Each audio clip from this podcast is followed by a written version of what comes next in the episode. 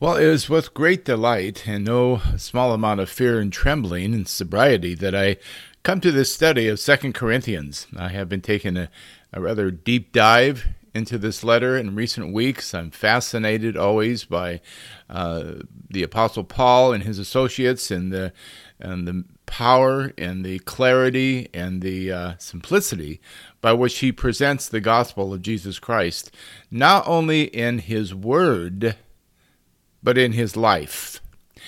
And that is an underlying theme of the letter to the Corinthians, the second letter to the Corinthians. The Christian life, the message of the cross being displayed both in our lifestyle, our character, our actions, and in our word. In fact, in 2 Corinthians chapter 2 verse 17, Paul refers to those who, unlike he and his associates, are mere peddlers of the word of God for profit, says the NIV. Peddlers of the word of God. And then in chapter 4, he speaks of those who uh, use deceitful uh, ways, they um, uh, secret and shameful ways. He refers to it in verse 2 of chapter 4 and he speaks of how they use deception and distort or adulterate the Word of God. And what he's speaking of there, and as we'll discover as we go through this letter, is that the difference between a peddler and an apostle, a true apostle, is character. In other words, is the message of the cross being fully integrated into one's life. Now, I don't think we have to stretch to realize that this study is going to be very challenging uh, and very important to us for the simple reason that you and I are surrounded today in the West, and especially in America, with peddlers, uh, men and women who use the Word of God to um, uh, advance their own interests, to advance their own agenda, who are peddlers without character. In other words, it's very clear that they have something less than Christ like character, and yet they're preaching Christ.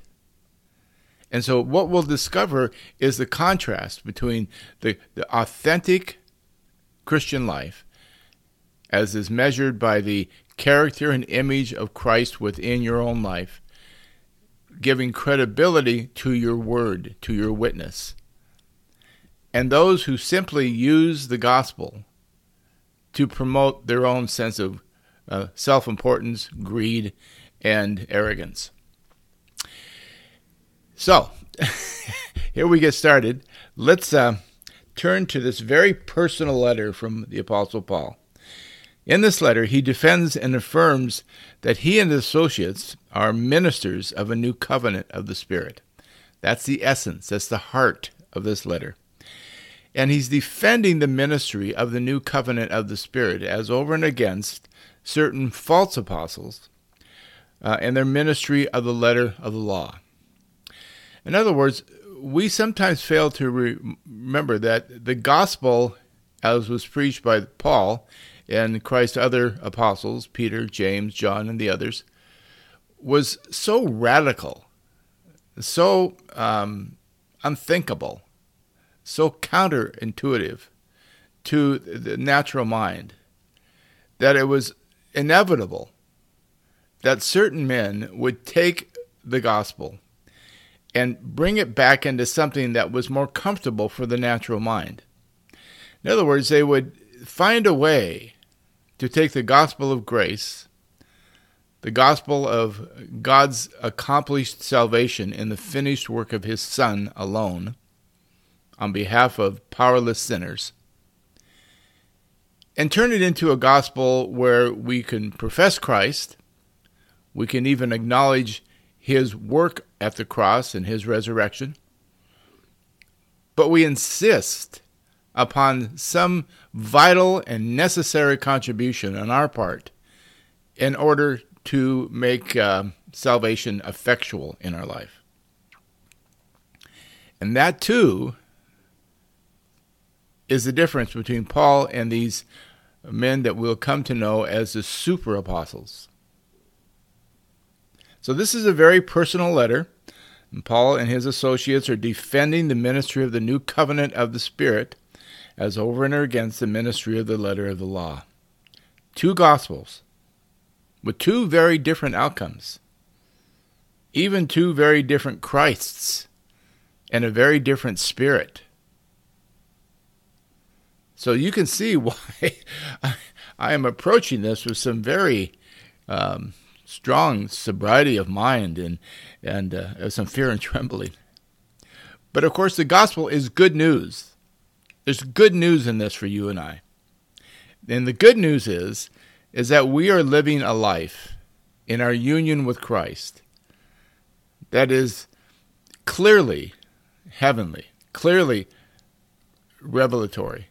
Because it's not something that we would come up with otherwise. For instance, what what would we think about someone who rejoiced in suffering? Who found that um, their love for Christ was so deep, so profound, so wide, so true, so authentic, that he even desired to participate in Christ's sufferings. So it takes nothing to rejoice when we're in the midst of prosperity and health and good times. What the gospel will teach us in this letter of the Second Corinthians is that we are a people who have found rejoicing and comfort and deliverance even in our sufferings, especially in our sufferings. We are a peculiar people because we worship a crucified Savior, a Savior that is hated by the world. And by the way, the world has never stopped hating Jesus. And those who are in union with him will experience that hate. Those who share in his character will also share in his sufferings. Now, if you leave it there, that's not very good news. The good news is found is that God himself has promised that those who suffer in union with Christ, that he himself will be their comfort. Indeed, the God of all comfort. That you will discover that God is not only with you, but He's intimately involved in your sufferings. And He's intimately involved by being your comfort, your, your deliverer, your rescuer, and your hope. So, we can risk, we can risk walking with Jesus. We can risk walking in union with the crucified one. And we can risk sharing in Him, participating in His sufferings. Because even in our sufferings, we find the joy of knowing that we are walking in union with our beloved Lord. We are sharing in His character. We are growing in His likeness in His image. And that we can rejoice even in our sufferings is a miracle, is itself witness to the power of the gospel. Well, let's turn to our text, 2 Corinthians today, chapter 1, verses 1 through 8. 2 Corinthians chapter 1, verses 1 through 8. Paul, an apostle of Christ Jesus by the will of God, and Timothy our brother, to the church of God in Corinth, together with all his holy people throughout Achaia. Grace and peace to you from God our Father and the Lord Jesus Christ. Praise be to the God and Father of our Lord Jesus Christ, the Father of compassion and the God of all comfort, who comforts us in our troubles, so that we can comfort those in any trouble with the comfort we ourselves receive from God. For just as we share abundantly in the sufferings of Christ, so also our comfort abounds through Christ. If we are distressed, it is for your comfort and salvation. If we are comforted, it is for your comfort, which produces in you patient endurance of the same sufferings we suffer. And our hope for you is firm, because we know that just as you share in our sufferings, so also you share in our comfort. We do not want you to be uninformed, brothers and sisters, about the trouble we experienced in the province of Asia. We were under great pressure, far beyond our ability to endure, so that we despaired even of life itself. Let's pause there. Well, may the Lord add his blessing to this reading of his holy and fully inspired and inerrant word. Amen. So Paul is rejoicing, rejoicing in the God of all comfort. He's praising, he's given us this doxology. He's writing as an apostle, along with perhaps his uh, closest associate Timothy. He's writing to what he perceives and understands to be the church of God in Corinth, those who, through the power of the Spirit, have been brought into union with Christ. And so he calls them saints, or the NIV refers to them as holy people throughout Achaia. And then we have this constant, unshakable reality. Grace and peace to you from God our Father and the Lord Jesus Christ. Many of Paul's letters begin with this, and it's because we can count on that. It's an unshakable stance that God has taken towards those who are in union with His Son. Grace and peace. Grace and peace. If you ever wonder what God's stance is towards you, it's grace and peace. If you are in Christ, if you are in union with His Son, by grace through faith alone, God's permanent stance towards you is one of grace and peace from God our Father, which was another huge, radical statement from God our Father and the Lord Jesus Christ. So, this doxology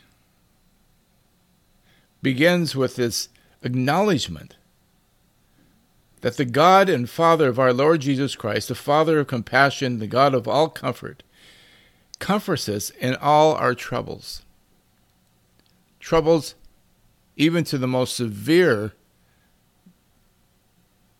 manner in which we would despair even for life. And there's two things at work here.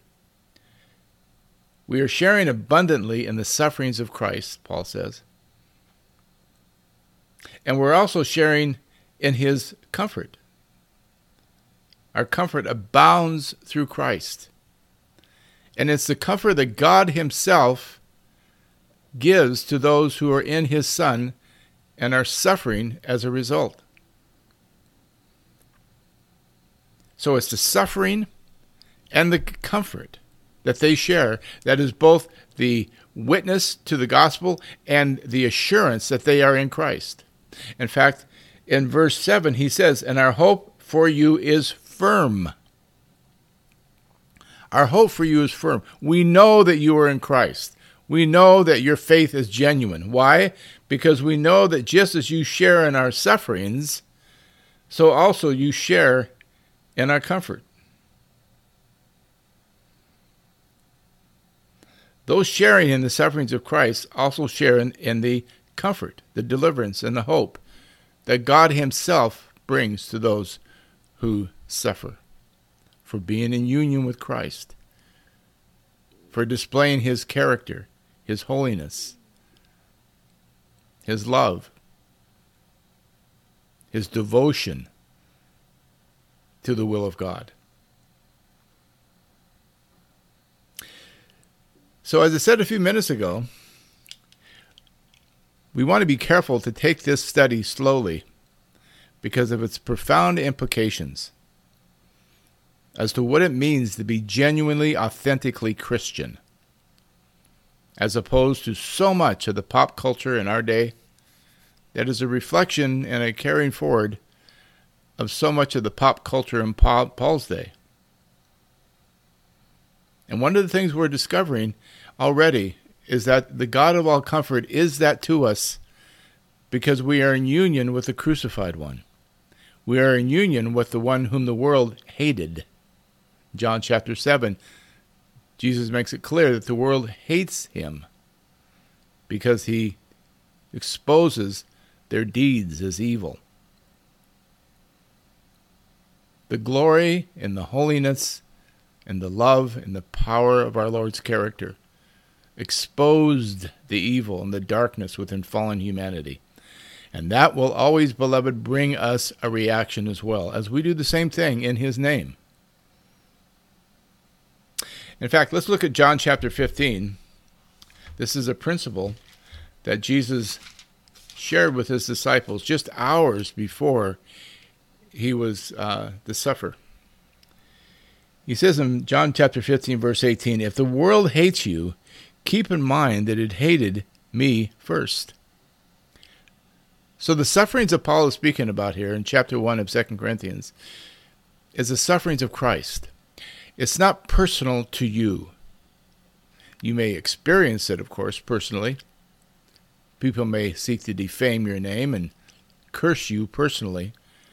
But the hatred that you're experiencing as a Christian, when you experience it, it's not if you experience it, when you experience it, on any level, to whatever degree, is the hatred for Christ. Keep in mind, Jesus says, that they hated me first. If you belong to the world, it would love you as its own. Now, that's a very important principle. As it is, you do not belong to the world, but I have chosen you out of the world. That is why the world hates you. Listen, if you belong to Jesus Christ, if you are in union with Jesus Christ, you are going to experience the same reaction to yourself, to you, that he experienced during his earthly ministry himself, his earthly life. Remember what I told you, Jesus said in verse 20 of John chapter 15. A servant is not greater than his master. If they persecuted me, they will persecute you also. If they obeyed my teaching, they will obey yours also. They will treat you this way because of my name, for they do not know the one who sent me. Those sharing in the sufferings of Christ also share in his comfort, deliverance, and hope that comes from God himself. Both are true, both are true for all Christians. And you cannot enjoy the comfort apart from the suffering. You cannot get to the resurrection except through the cross. Everything in you, everything in you that is not of Christ must be put to death. God will see to that and there will be external reactions as well. You now belong to Christ. You no longer belong to the world. And you must expect that the world's going to react to you. But you have this glorious promise here today that God Himself is your comfort. God Himself is intimately involved in your suffering for His Son. And God Himself will be your comfort. All comfort comes from Him. He is your hope. He is your deliverer. He is your rescuer. Godly lives will attract worldly hatred. Let's look at 2 Timothy 3 as another principle here that Paul lays out to his young protege. 2 Timothy chapter 3. Paul warns in this text that there's going to come a day when the church is going to look so much like the world behave so much like the world, share so much in the character of the world, that it'll bring upon the world itself terrible times, perilous times, awful times, horrible times. Primarily due to the fact of the lack, and hear me now, the lack of the image of Christ in the church. There's a lot of uh, argument there's a lot of debate, a lot of controversy around what is the purpose of the church. Some would say that it's the purpose of the church to do what they have to do to attract unbelievers into the church, using all kinds of worldly schemes and techniques, marketing. Others would say, no, no, no. The, the worship, the, the purpose of the church is to worship, to be holy, stand apart. Well, that's certainly more true than the seeker sensitive approach. It still falls a little short. I would submit to you today that in 2 Corinthians we are going to learn that the purpose of the church is to image Christ into the world. Not just in word, which is very popular to do these days. There is no shortage of men running around, men and women running around, giving us the word of Christ, but we know nothing of their character. And oftentimes, by the time we do learn of their character, it's kind of late. Terrible things have happened to other people. There's been abuse. There's been, ex- exploitation, greed, sexual immorality, something that brings out the underlying character of these people who purport to be preachers of the Word of God and are not. And this is part of the terrible times in which we live. Let's look at this. 2 Timothy chapter 3. There will be terrible times in the last days, says Paul. People will be lovers of themselves, lovers of money, boastful, proud, abusive, disobedient to their parents, ungrateful, unholy, without love, unforgiving, slanderous, without self control, brutal, not lovers of good, treacherous, treacherous, rash, conceited, lovers of pleasure rather than lovers of God. But they'll also have this characteristic they'll have a form of godliness, but denying its power. The uh, New English translation reads, I think, a little more vividly. They will maintain the appearance of religion while repudiating its power. So, what is the alternative? What is the alternative of walking in union with Christ, experiencing not only the power of his resurrection, but participating in his sufferings? What I want to caution you against today and warn you against is that if you are in Christ, you are going to know the power of his resurrection and you will participate in his sufferings, both internally and externally. What I've offered you also is the comfort of knowing that God Himself promises to be your comfort, your hope, your deliverer. But the danger exists that as you experience suffering for your walk with Christ, and hopefully for your character in Christ, you will be tempted to compromise the gospel. You'll be tempted, as were the Corinthians, to no longer align yourself with the message of the apostles in the New Testament, but to find certain preachers and teachers who will offer you a gospel that does not bring about suffering. And why doesn't it? Because it belongs to the world. Later, we'll discover in chapter 11 of 2 Corinthians that Paul speaks of those who uh, preach a another Jesus, another spirit, another gospel, and they do this because they so that they can avoid the persecution of the cross. So don't go there. The warning here today is that we are going to suffer as we share in the character of Christ because the world has never stopped hating Christ. But we can rejoice in the fact that God has promised to be our comfort and that we are participating in the very character and life of Christ as well as his death, that we are being conformed into his image to the degree that the world would react to us. But the danger is, let me say it again, the danger is is as we begin to experience isolation or rejection or direct persecution, that will be tempted to withdraw. We might be seduced by any number of modern super apostles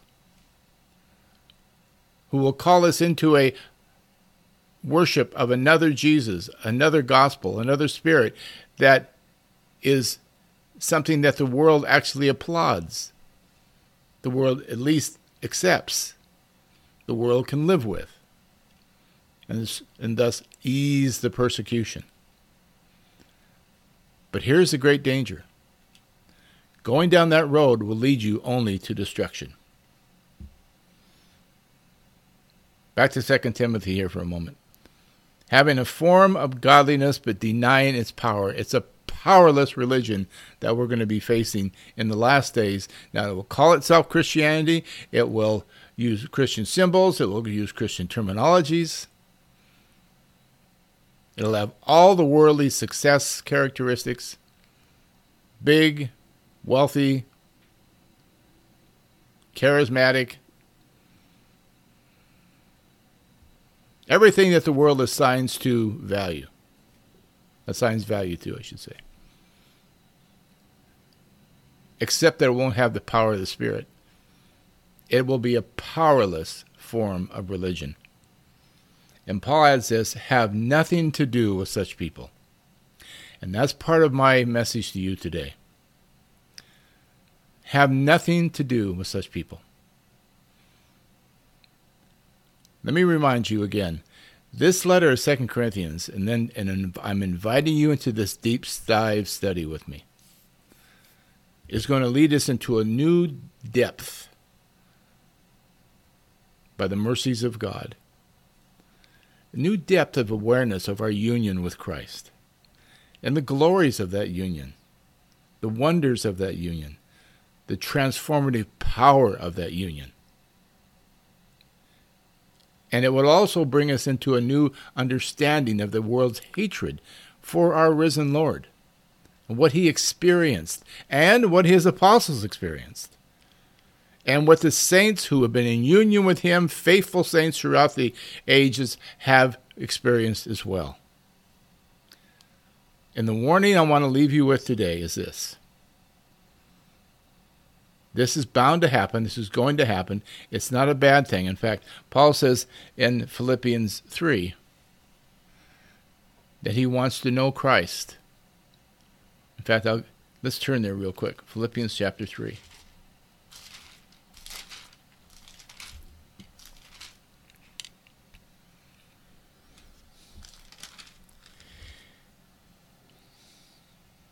He says in verse 10, Philippians chapter 3, I want to know Christ. So this is something else we're going to learn. We're going to learn more of our union with Christ. We're going to learn more of our the power of what that means to be in union with Christ. We're going to experience more of what he experienced as in his walk on earth as we image Christ into the world. And we're going to likely have to, and um, please make note here, redefine what it means to know Christ. The peddlers, the modern peddlers, the modern super apostles, they are, I've given you a definition of what it means to know Christ. Power, prosperity, success, never ending blessing. And if you're experiencing persecution or you're experiencing your own weaknesses and frailties, then clearly you just don't have enough faith. Many of us have heard that, that notion. Many of us, sadly, have bought into that notion of what it means to know Christ. Well, that's not what Paul's definition is. And let's look at his. He says, Yes, I want to know Christ, to know the power of his resurrection. And that's where the world will stop, right there. We want to know power. We want to know the power of his resurrection. And, however, he goes on to say, participation in his sufferings becoming like him in his death, and so somehow attaining to the resurrection from the dead. Paul's saying that to know Christ is to know not only the power of his resurrection, but to participate in his sufferings. It's something he wants. He wants to know Christ in this way. I dare say that this is a message that is all but lost in modern Christianity. Do we really want a suffering Christ? Do we really hold to a message of Christ and Him crucified? Do we rejoice in this? This is what makes us a peculiar people, as I said earlier. The world looks at us and says, What's wrong with you? Clearly, something's not right with you. You're worshiping a, a rejected, hated, crucified Savior. But there's something very right about us. It is the only sane way to live. He wants to participate in his sufferings, becoming like him. Another translation would be being conformed to his death. So when Paul says back in 2 Timothy 3, have nothing to do with such people, he's saying don't have anything to do with people who are going to offer you an alternative way to avoid persecution and suffering by adopting a form of the gospel, by operating under a, a, a spirit and even a alternative view of Jesus that while it may allow you to avoid persecution and suffering, will only end in destruction. And that's my last point here. Remember Jesus' wilderness temptation. A big part of it was Satan offering Jesus a path as a Messiah that would avoid suffering. And he's never ceased to do that to the church. Let me offer you a path that doesn't have to include all this nasty suffering. Paul says in 2 Corinthians chapter 11, for example, speaking of these false apostles, what he calls deceitful workers, masquerading as apostles of Christ, and no wonder, he says, for Satan himself masquerades as an angel of light. Masquerading as an angel of light, it says. It's not surprising then if his servants also masquerade as servants of righteousness. Listen, the great danger to you today and your faith and your growth in Christ is not rank paganism. It's not rank secularism. It's a false Christianity that threatens you the most the greatest threat to you today, to your spiritual health and your growth in Christ, is this kind of thing that Paul's speaking of here. But listen to what he says at the very end. Their end, speaking of these false apostles, their end will be what their actions deserve. This is very similar to what Jesus said in Matthew 7, isn't it? Let's turn there real quick. Matthew 7:21 Not everyone who says to me Lord Lord will enter the kingdom of heaven but only those who uh, only the one who does the will of my Father who is in heaven Many will say to me on that day Lord Lord did we not prophesy in your name and in your name drive out demons and in your name perform many miracles in other words did we not look and talk and sound just like we are actually Christians and then verse 23 Then I will tell them plainly, I never knew you. Away from me, you evil doers. So let me just summarize real quickly now. We're beginning this study in 2 Corinthians as a study of contrasts. Contrasts between authentic new covenant ministry, new covenant of the Spirit, and the alternative the new covenant ministry of the Spirit is about imaging Christ into the world. And by imaging Christ in the world, not only will we bring the, uh, the, the, the aroma, if you will, of the knowledge of Christ into the world, we'll also attract hatred, suffering, and persecution. And there will be a temptation when that persecution begins, and it's coming. It'll it'll be much sooner than you expect and probably much more severe than you uh, imagine. And there will be a temptation to want to withdraw and maybe go back into some form of the gospel And the world is filled with hucksters, filled with super apostles, filled with peddlers who are going to be standing at the door anxiously awaiting to offer you a form of the gospel, a view of Jesus, and even a different spirit that will allow you to maintain your profession of Christ and avoid persecution. The problem is with that, and what I'm warning you against today, is that their end will be utter destruction and that eternal. So stand firm. Stand firm. We read that this morning, didn't we? And our hope for you is firm, Paul says in verse 7 of our text. Our hope for you is firm. He's saying to the Corinthians, I believe in you. I know that your faith is genuine. And I know that because we know that just as you share in our sufferings, so also you share in our comfort. Stand firm. Stand firm in Christ. Be working out your salvation by working out his image in your character, by putting to death everything in you that's not of him. So that you individually and corporately in your fellowship will begin to image Christ more accurately, more clearly into the world. But do expect that there will be a reaction by the world. And then do expect that there will be a temptation, there will be even a seduction to move away from the gospel of the new covenant of the Spirit, that which produces the image of Christ in you and into the world, to another gospel, another view of Jesus, energized by a, another Spirit that will allow you to avoid persecution. But in the end leads to eternal destruction.